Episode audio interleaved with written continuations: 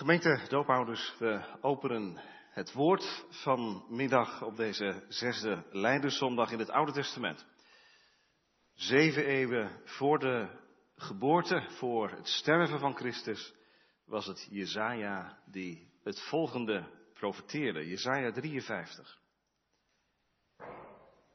Wie heeft onze prediking geloofd en aan wie is de arm van de Heere geopenbaard?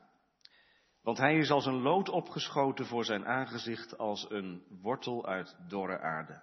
Gestalte of glorie had hij niet. Als wij hem aanzagen, was er geen gedaante dat wij hem begeerd zouden hebben. Hij was veracht, de onwaardigste onder de mensen. Een man van smarten, bekend met ziekte. En als iemand voor wie men het gezicht verbergt. Hij was veracht en wij hebben hem niet geacht. Voorwaar, onze ziekten heeft hij op zich genomen. Onze smarten heeft hij gedragen. Wij hielden hem echter voor een geplaagde, door God geslagen en verdrukt. Maar hij is om onze overtredingen verwond, om onze ongerechtigheden verbrijzeld. De straf die ons de vrede aanbrengt, was op hem. En door zijn striemen is er voor ons genezing gekomen. Wij dwaalden allen als schapen. Wij keerden ons ieder naar zijn eigen weg. Maar de Heere heeft de ongerechtigheid van ons allen op hem doen neerkomen. Toen betaling geëist werd, werd hij verdrukt. Maar hij deed zijn mond niet open. Als een lam werd hij ter slachting geleid, als een schaap dat stom is voor zijn scheerders. Zo deed hij zijn mond niet open. Hij is uit de angst en uit het gericht weggenomen. En wie zal zijn leeftijd uitspreken? Want hij is afgesneden uit het land van de levenden. Om de overtreding van mijn volk is de plaag op hem geweest. Men heeft zijn graf bij de goddelozen gesteld en hij is bij de rijken in zijn dood geweest. Omdat hij geen onrecht gedaan heeft en geen bedrog in zijn mond geweest is. En dan komt de tekst voor vanmiddag. Maar het behaagde de Heere hem te verbrijzelen. Hij heeft hem ziek gemaakt. Als zijn ziel zich tot een schuldoffer gesteld zal hebben, zal hij nageslacht zien. Hij zal de dagen verlengen. Het welbehagen van de Heere zal door zijn hand voorspoedig zijn. Om de moeitevolle inspanning van zijn ziel zal hij het zien. Hij zal verzadigd worden. Door de kennis van hem zal de rechtvaardige, mijn knecht, velen rechtvaardig maken, want hij zal hun ongerechtigheden dragen. Daarom zal ik hem veel toedelen en machtigen zal hij verdelen als buit, omdat hij zijn ziel heeft uitgestort in de dood, onder de overtreders is geteld, omdat hij de zonde van velen gedragen heeft en voor de overtreders gebeden heeft. Maar het behaagde de Heere hem te verbrijzelen, hij heeft hem ziek gemaakt. Als zijn ziel zich tot een schuldoffer gesteld zal hebben, zal hij nageslacht zien. Hij zal de dagen verlengen. Het welbehagen van de Heere zal door zijn hand voorspoedig zijn. Gemeente hier en voornamelijk thuis. Klaas-Jan, Elise, Thijs en Rianne en familie. Vadervreugde of oudervreugde, kan ik beter zeggen. Dat hebben jullie opnieuw ontvangen. En dat is nou iets om niet te vergeten. Dat is ook niet iets waar je wat saai wordt of zo. Vreugde. Wat een wonder. De Heere zegende jullie met opnieuw de zegen van kinderen. Het zal in de preek ook gaan over vreugde. Vreugde van een vader. Want we lezen in de tekst, het behaagde, daar zit iets van vreugde in, van blijdschap. Het behaagde de Heere hem te verbrijzelen. We vragen ons af, waarin? Waarin heeft de vader dan vreugde? En als we dat lezen, dan schrikken wij. Het behaagde de Heere hem, zijn zoon, te verbrijzelen. Hij heeft hem ziek gemaakt. De eerste vraag, waarin? De tweede vraag, waarom? En de derde vraag, waartoe? Wat is het doel? Vadervreugde. Waarin? Waarom? Waartoe? Vaders, ik kan het beter aan de kinderen vragen. Ja, vader houdt van je toch? Zou jouw vader iets heel slechts jou aandoen? Geloof het niet. Wie van de vaders onder ons, wie van de vaders thuis die meeluistert, durft zijn kind iets kwaads aan te doen? Ja, u zegt, ja, dat gebeurt. Ja, het gebeurt. Vreselijk genoeg. Maar dan is er sprake van ontaard vaderschap, toch? Vaak zijn er problemen en, en noem maar op. Als het goed is, en gelukkig in de meeste gevallen is dat ook zo, zijn vaders er om hun kinderen te beschermen. En toen jullie tweeling geboren werd en toen jullie Lennart geboren werd, heb je het kind in de handen genomen. Beschermend. Daar kom je niet aan als buitenstaander. Ons kind. Als je vaderhart klopt, dan ga je door dik en door dun voor je kinderen. Dan mag jij pijn lijden, als je kinderen maar geen pijn lijden, toch? Zijn je kinderen wel ziek geweest? Heel erg, heel erg ziek? Misschien heb je wel eens tegen elkaar gezegd, hè, als ouders. Ik zou willen dat een deel van de pijn op mij zou rusten. Zodat mijn kinderen minder pijn zouden hebben. Kijk, dat zijn echte ouders. Die springen in de bres voor hun kinderen. Er staat één geschiedenis in de Bijbelgemeente, waarin God schijnbaar het onmogelijke van een vader vraagt. En als ik aan de kinderen vraag, welke geschiedenis in de Bijbel bedoel ik? Een geschiedenis waarin God van een vader iets vraagt wat eigenlijk tegen alle vaderlijke liefde ingaat. Dan weet je misschien wel welke geschiedenis ik bedoel. Dat is de geschiedenis van Abraham. God die tegen Abraham zegt, neem uw zoon, uw enige, die u lief hebt. Dat hakt erin als God dat zo zegt. Isaac, je zoon, die ene zoon, die je lief hebt. Neem hem en offer hem op de berg Moria. Abraham is gegaan, we kennen de geschiedenis. In gehoorzaamheid ging hij. Hij heeft zelfs het mes gepakt. Hij heeft zijn hand geheven en toen de stem. Doe uw zoon geen kwaad. En Abraham mocht achterom kijken en er zat een ram verward in de struiken. Niet Isaac, maar de ram ontvangt de dood. Ja, zeggen wij, zo'n geschiedenis loopt uiteindelijk toch nog goed af. Isaac houdt zijn zoon. En God houdt de bereidheid van Abraham om zijn zoon te offeren voor de daad. Maar, dan deze tekst.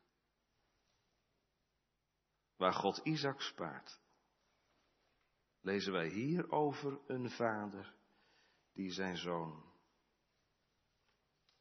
verbrijzelt, ziek maakt.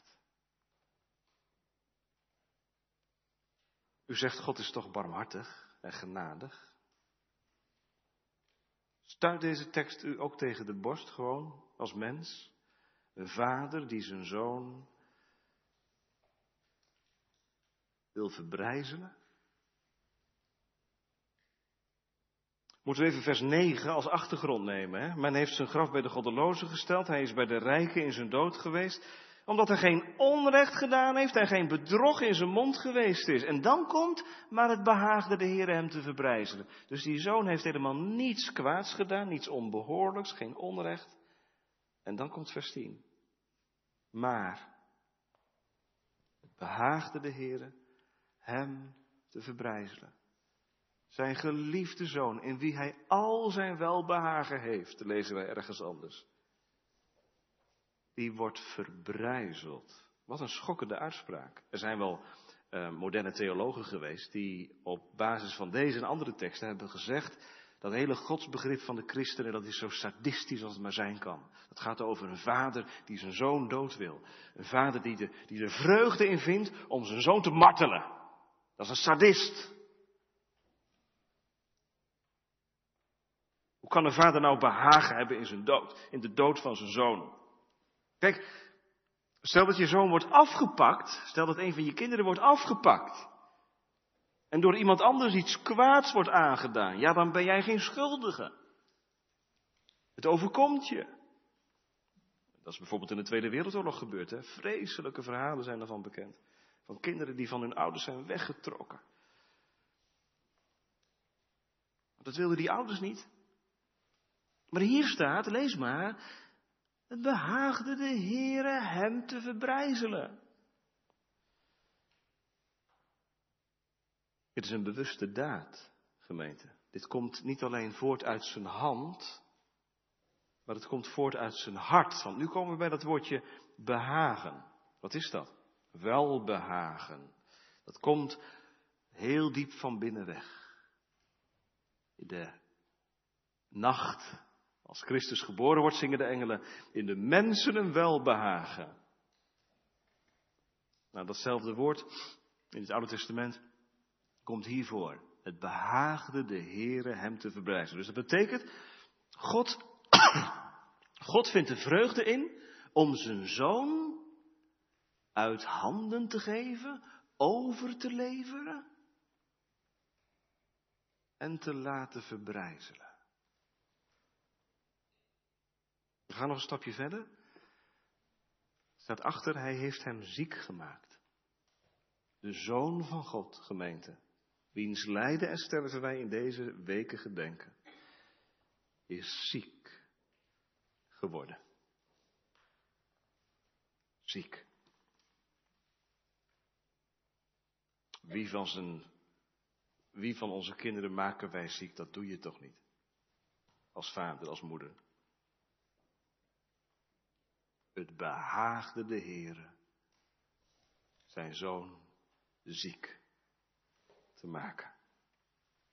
En hij werd zo ziek dat hij eraan onderdoor ging. Hij stierf. Gemeente, dat staat er. En ik weet niet of u bij uzelf al een bepaalde wrevel voelt. In de moderne literatuur wordt er met afschuw geschreven over dit soort teksten. Laat ik er twee dingen over zeggen. Dat woordje behagen. Dat kan ons op het verkeerde been zetten. Hè? Dan zien wij iemand voor ons die daar vreugde in vindt om zijn zoon te verbrijzelen. Maar dat is niet correct. Gemeente, God de Vader staat niet handen wrijvend toe te kijken. Op zichzelf beschouwd smart het de Vader aan zijn hart. Dat dit zijn zoon moet overkomen. Maar het welbehagen van de Heere moet doorgaan. Moet doorgang vinden. Wat is dat welbehagen dan? Nou, er zijn hier drie kinderen gedoopt. Een tweeling en een kindje van jullie. En er zijn in de loop van de jaren heel wat kinderen hier gedoopt. Wat is het welbehagen van de Vader? Dat geen van deze kinderen verloren zal gaan. Het welbehagen van de Vader is niet dat ze verloren zullen gaan. Maar dat ze behouden zullen worden. En daarom lezen wij, daarom lezen jullie, doopouders, het behaagde de Heere hem, zijn zoon, te verbrijzelen. Daar zit dus iets achter. Daar zit een diep verlangen achter, namelijk dat zondaren verzoend worden met God. En er is maar één middel wat daaraan kan voldoen. En dat is dit enige middel. Dat is de zending van de Zoon. Dat is de ondergang van de Zoon van God. Zodat zondaren het leven zullen vinden in hem. Deze tekst zou je ook kunnen verbinden met een tekst uit Exodus drieëntwintig. Daar komt het woordje behagen nog een keer voor. God heeft geen vreugde in de dood van de goddeloze. God heeft geen behagen in de dood van de goddeloze. Maar daarin dat hij zich bekeert en leeft. Kent u die tekst? Nou, leg die maar eens naast deze tekst. En zet het dan maar eens naast elkaar. Jonge mensen, waar vindt God vreugde in en waar vindt God geen vreugde in? Waar vindt God geen vreugde in? In de dood van de goddelozen. Dus als jij vanmorgen, als jij vanmiddag zonder God leeft, zonder wezenlijke relatie met de Heer Jezus op aarde leeft, dan zeg ik je vanmiddag, God heeft geen vreugde in je ondergang.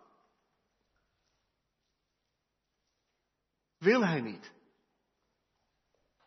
En omdat hij dat niet wil, vindt hij er vreugde in om vanmiddag tijdens deze doopdienst tegen jou en tegen u allemaal te zeggen, hierin vond ik vreugde dat ik mijn zoon verbrijzelde en hem ziek maakte.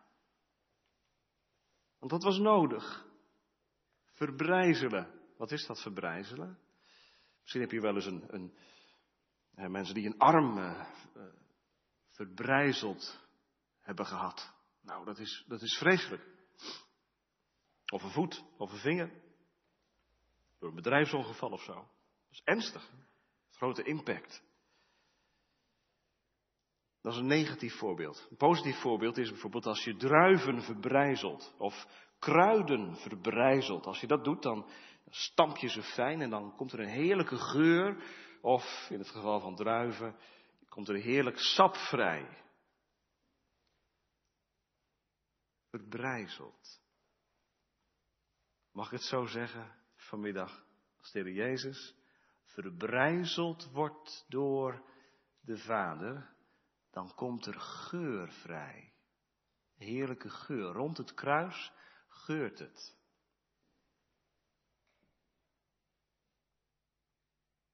De Vader verbrijzelde.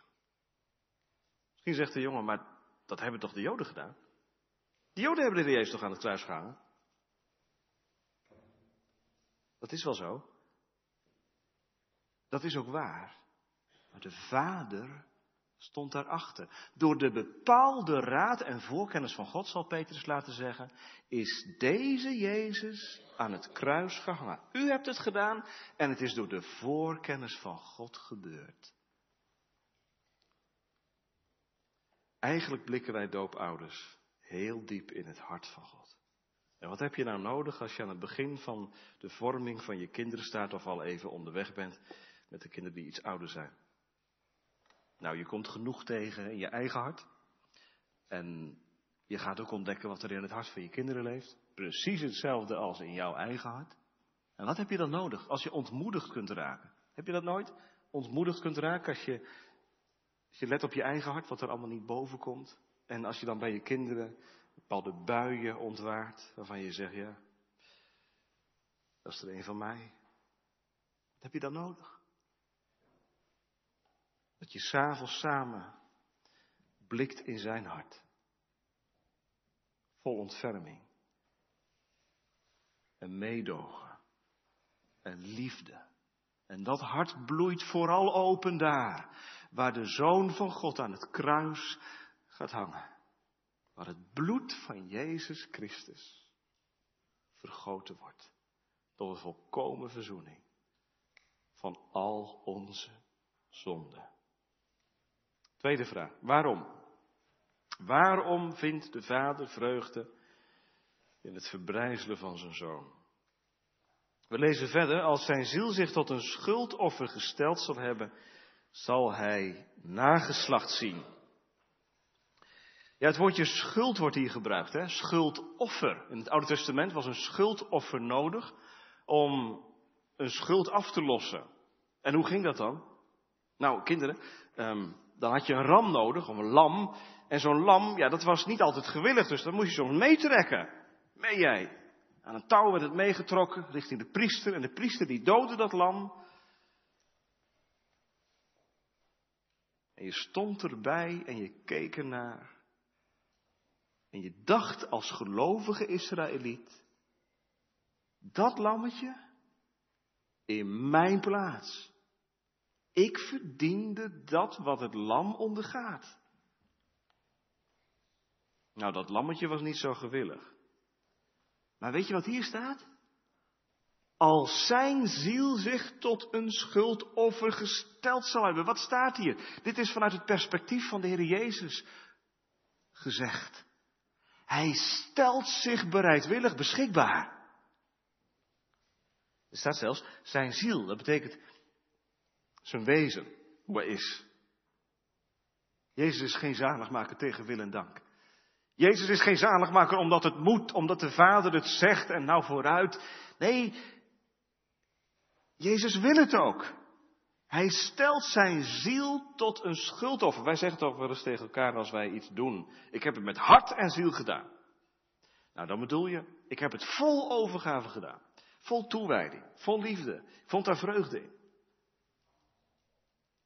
Doopouders, de Heer Jezus heeft vol vreugde de opdracht van zijn Vader ter hand genomen. De Vader vond vreugde in het verbrijzelen van zijn Zoon. En de Zoon, die vindt vreugde in het zichzelf stellen tot een schuldoffer. Waarom is dat zo mooi en zo bijzonder? Nou, jullie kinderen, mogen, jullie mogen je kinderen een, een gewillige zaligmaker voorhouden. Geen zaligmaker die, ja, die je moet bewegen tot het uiterste. Misschien, mogelijk, hoort hij.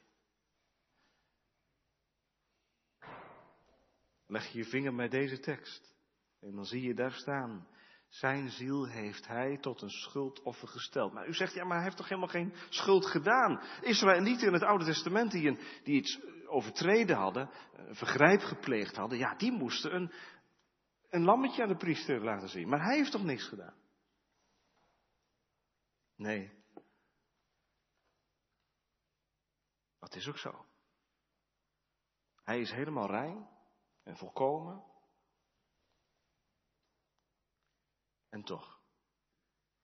Luther heeft eens gezegd, en dat kon ook alleen Luther maar zo zeggen, dat aan het kruis de grootste zondaar uit de geschiedenis hing.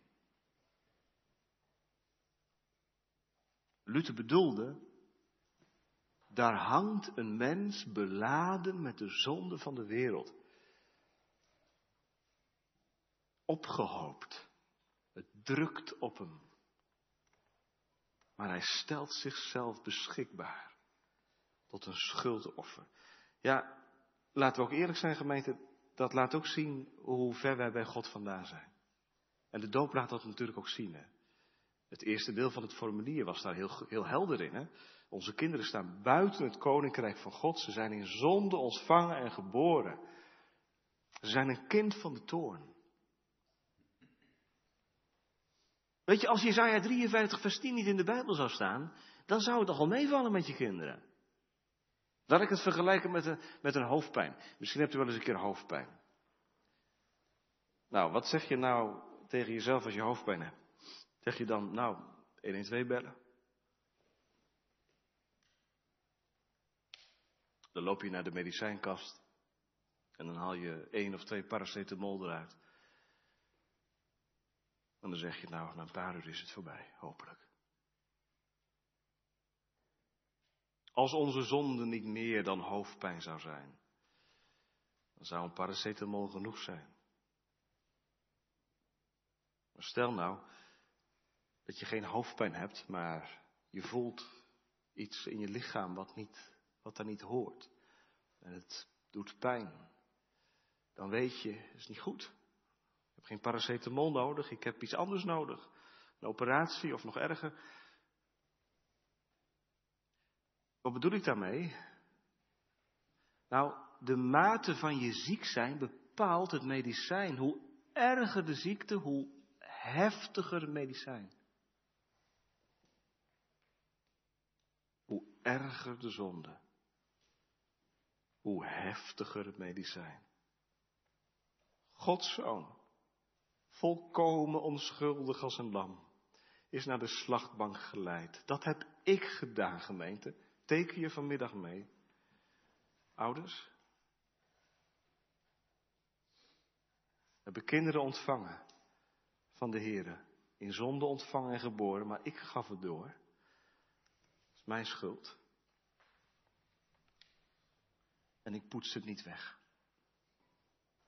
Zonden zijn niet weg te wassen. Door mijzelf. Ik heb een medicijn nodig van de andere kant. Mij aangereikt door de Vader. Wat is het medicijn? Dit is het medicijn. Mijn geliefde zoon, in wie ik al mijn welbehagen heb. Hoor hem, kijk naar hem, let op hem. Het doopwater spreekt er ook van. Ik heb een beetje gemorst met het water, hè? Dat, dat zag u misschien wel. Nou, die dominee, die is wel erg, erg royaal met dat water. Nou, dat doe ik ook bewust. Dat water droog alweer op. Waarom zo royaal?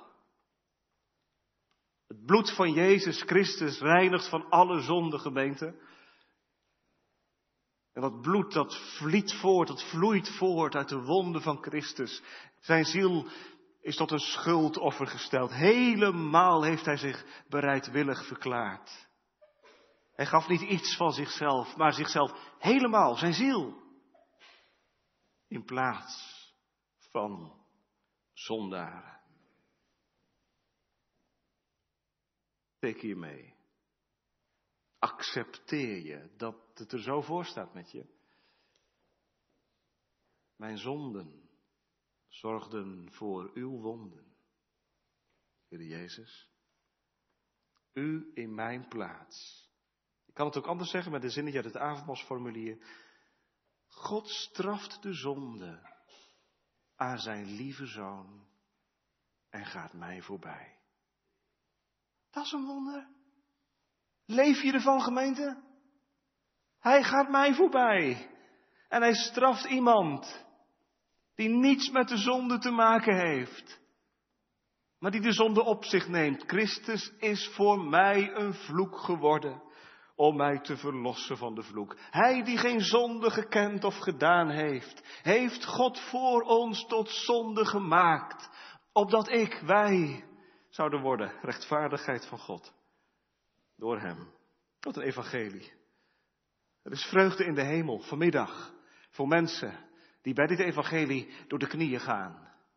En die zeggen, hier moet ik het van hebben.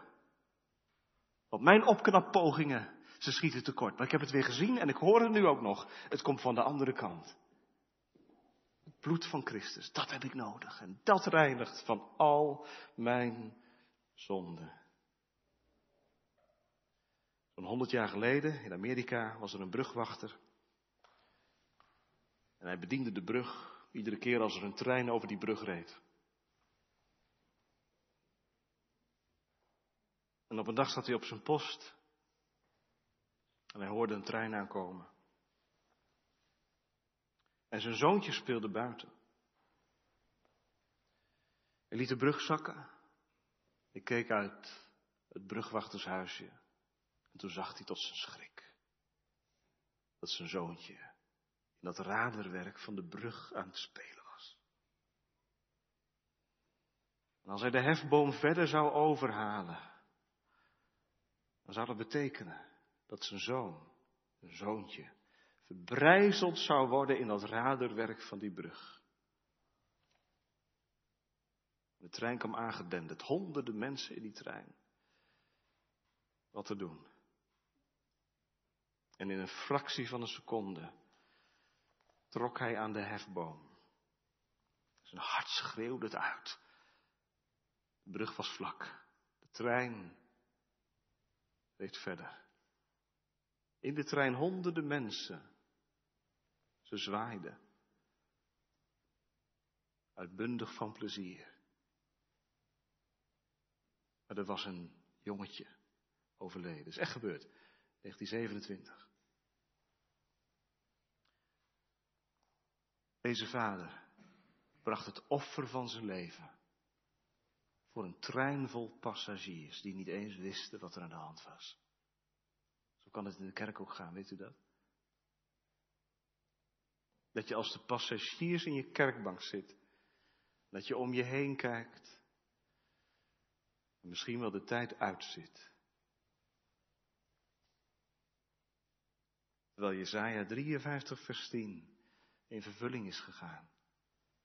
En God de Vader zijn zoon verbrijzeld heeft. En ik en jij, we kijken ernaar en we leven door. Gemeente, doe dat niet. Dat getuigt tegen je, echt. Dan blijf je buiten het koninkrijk. En we hebben samen gebeden hè, voor jullie kinderen. Dat ze straks geheel rein, helemaal schoon, een plekje in de gemeente van de uitverkorenen zullen ontvangen. Straks bij hem mogen zijn. Door het bloed van het lam. Gewassen.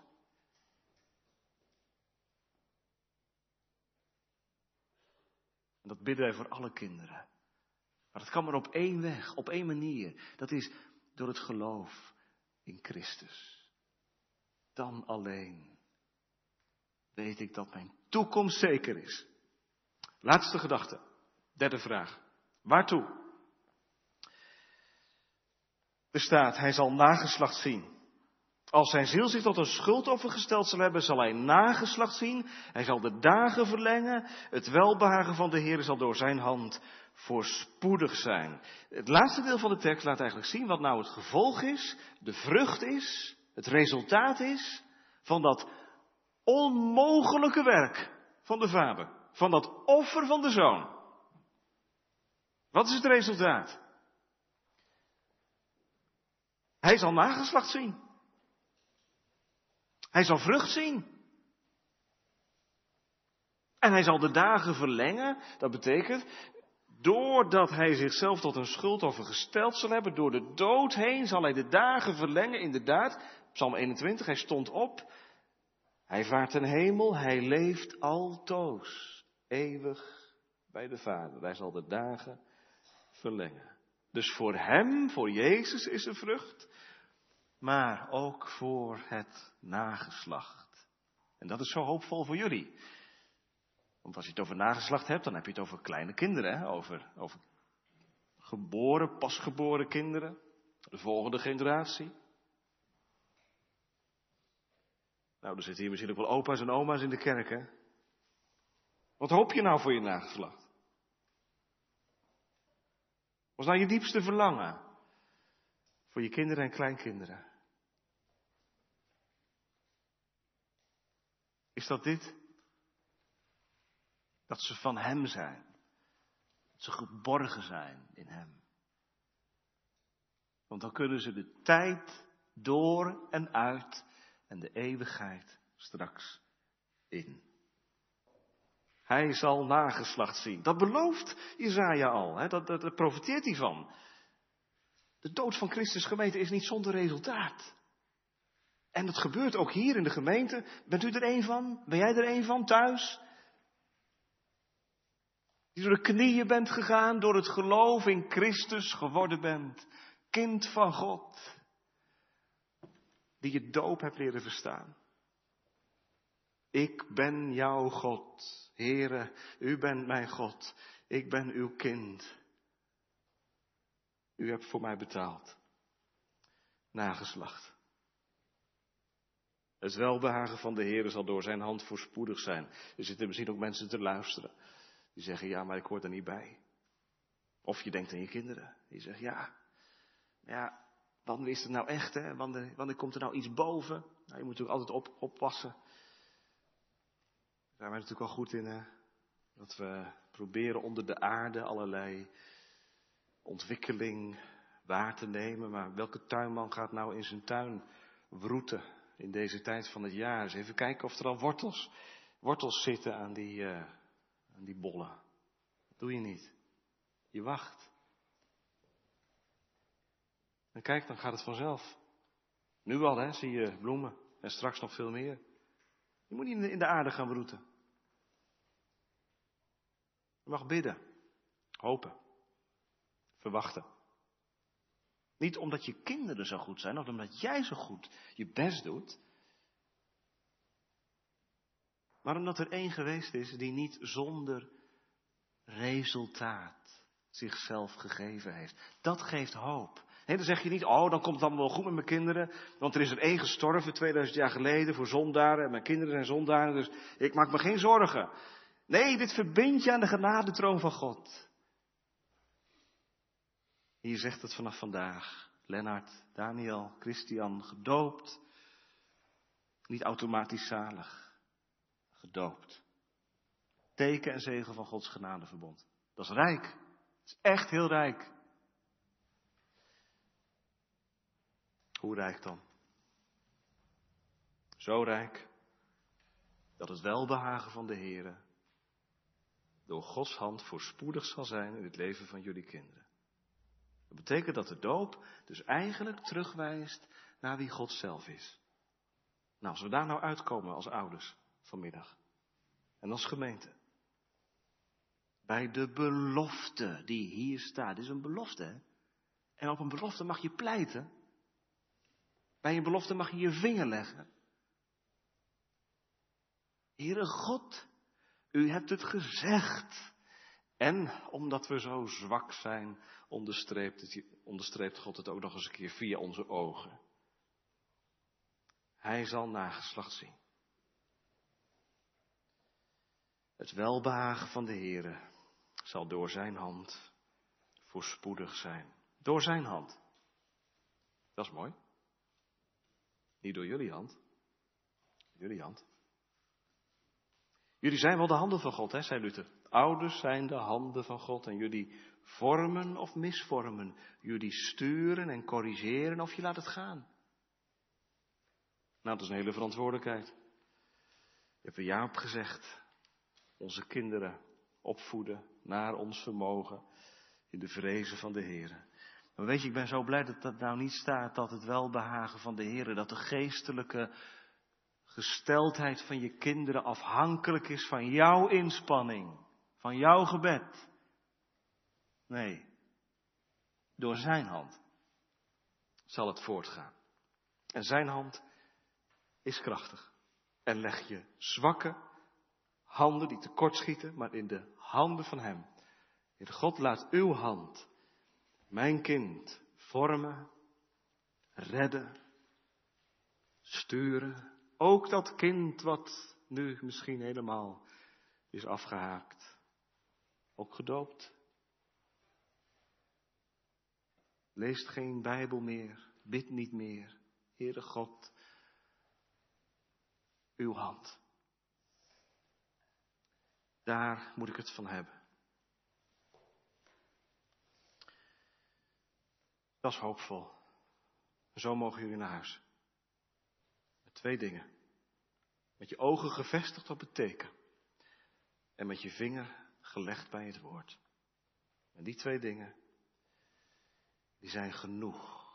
Die mogen voor ons genoeg zijn. Om al onze hoop en verwachting voor onszelf en voor onze kinderen op Jezus Christus te vestigen. Hij doet dat zo graag. Wat doet hij graag?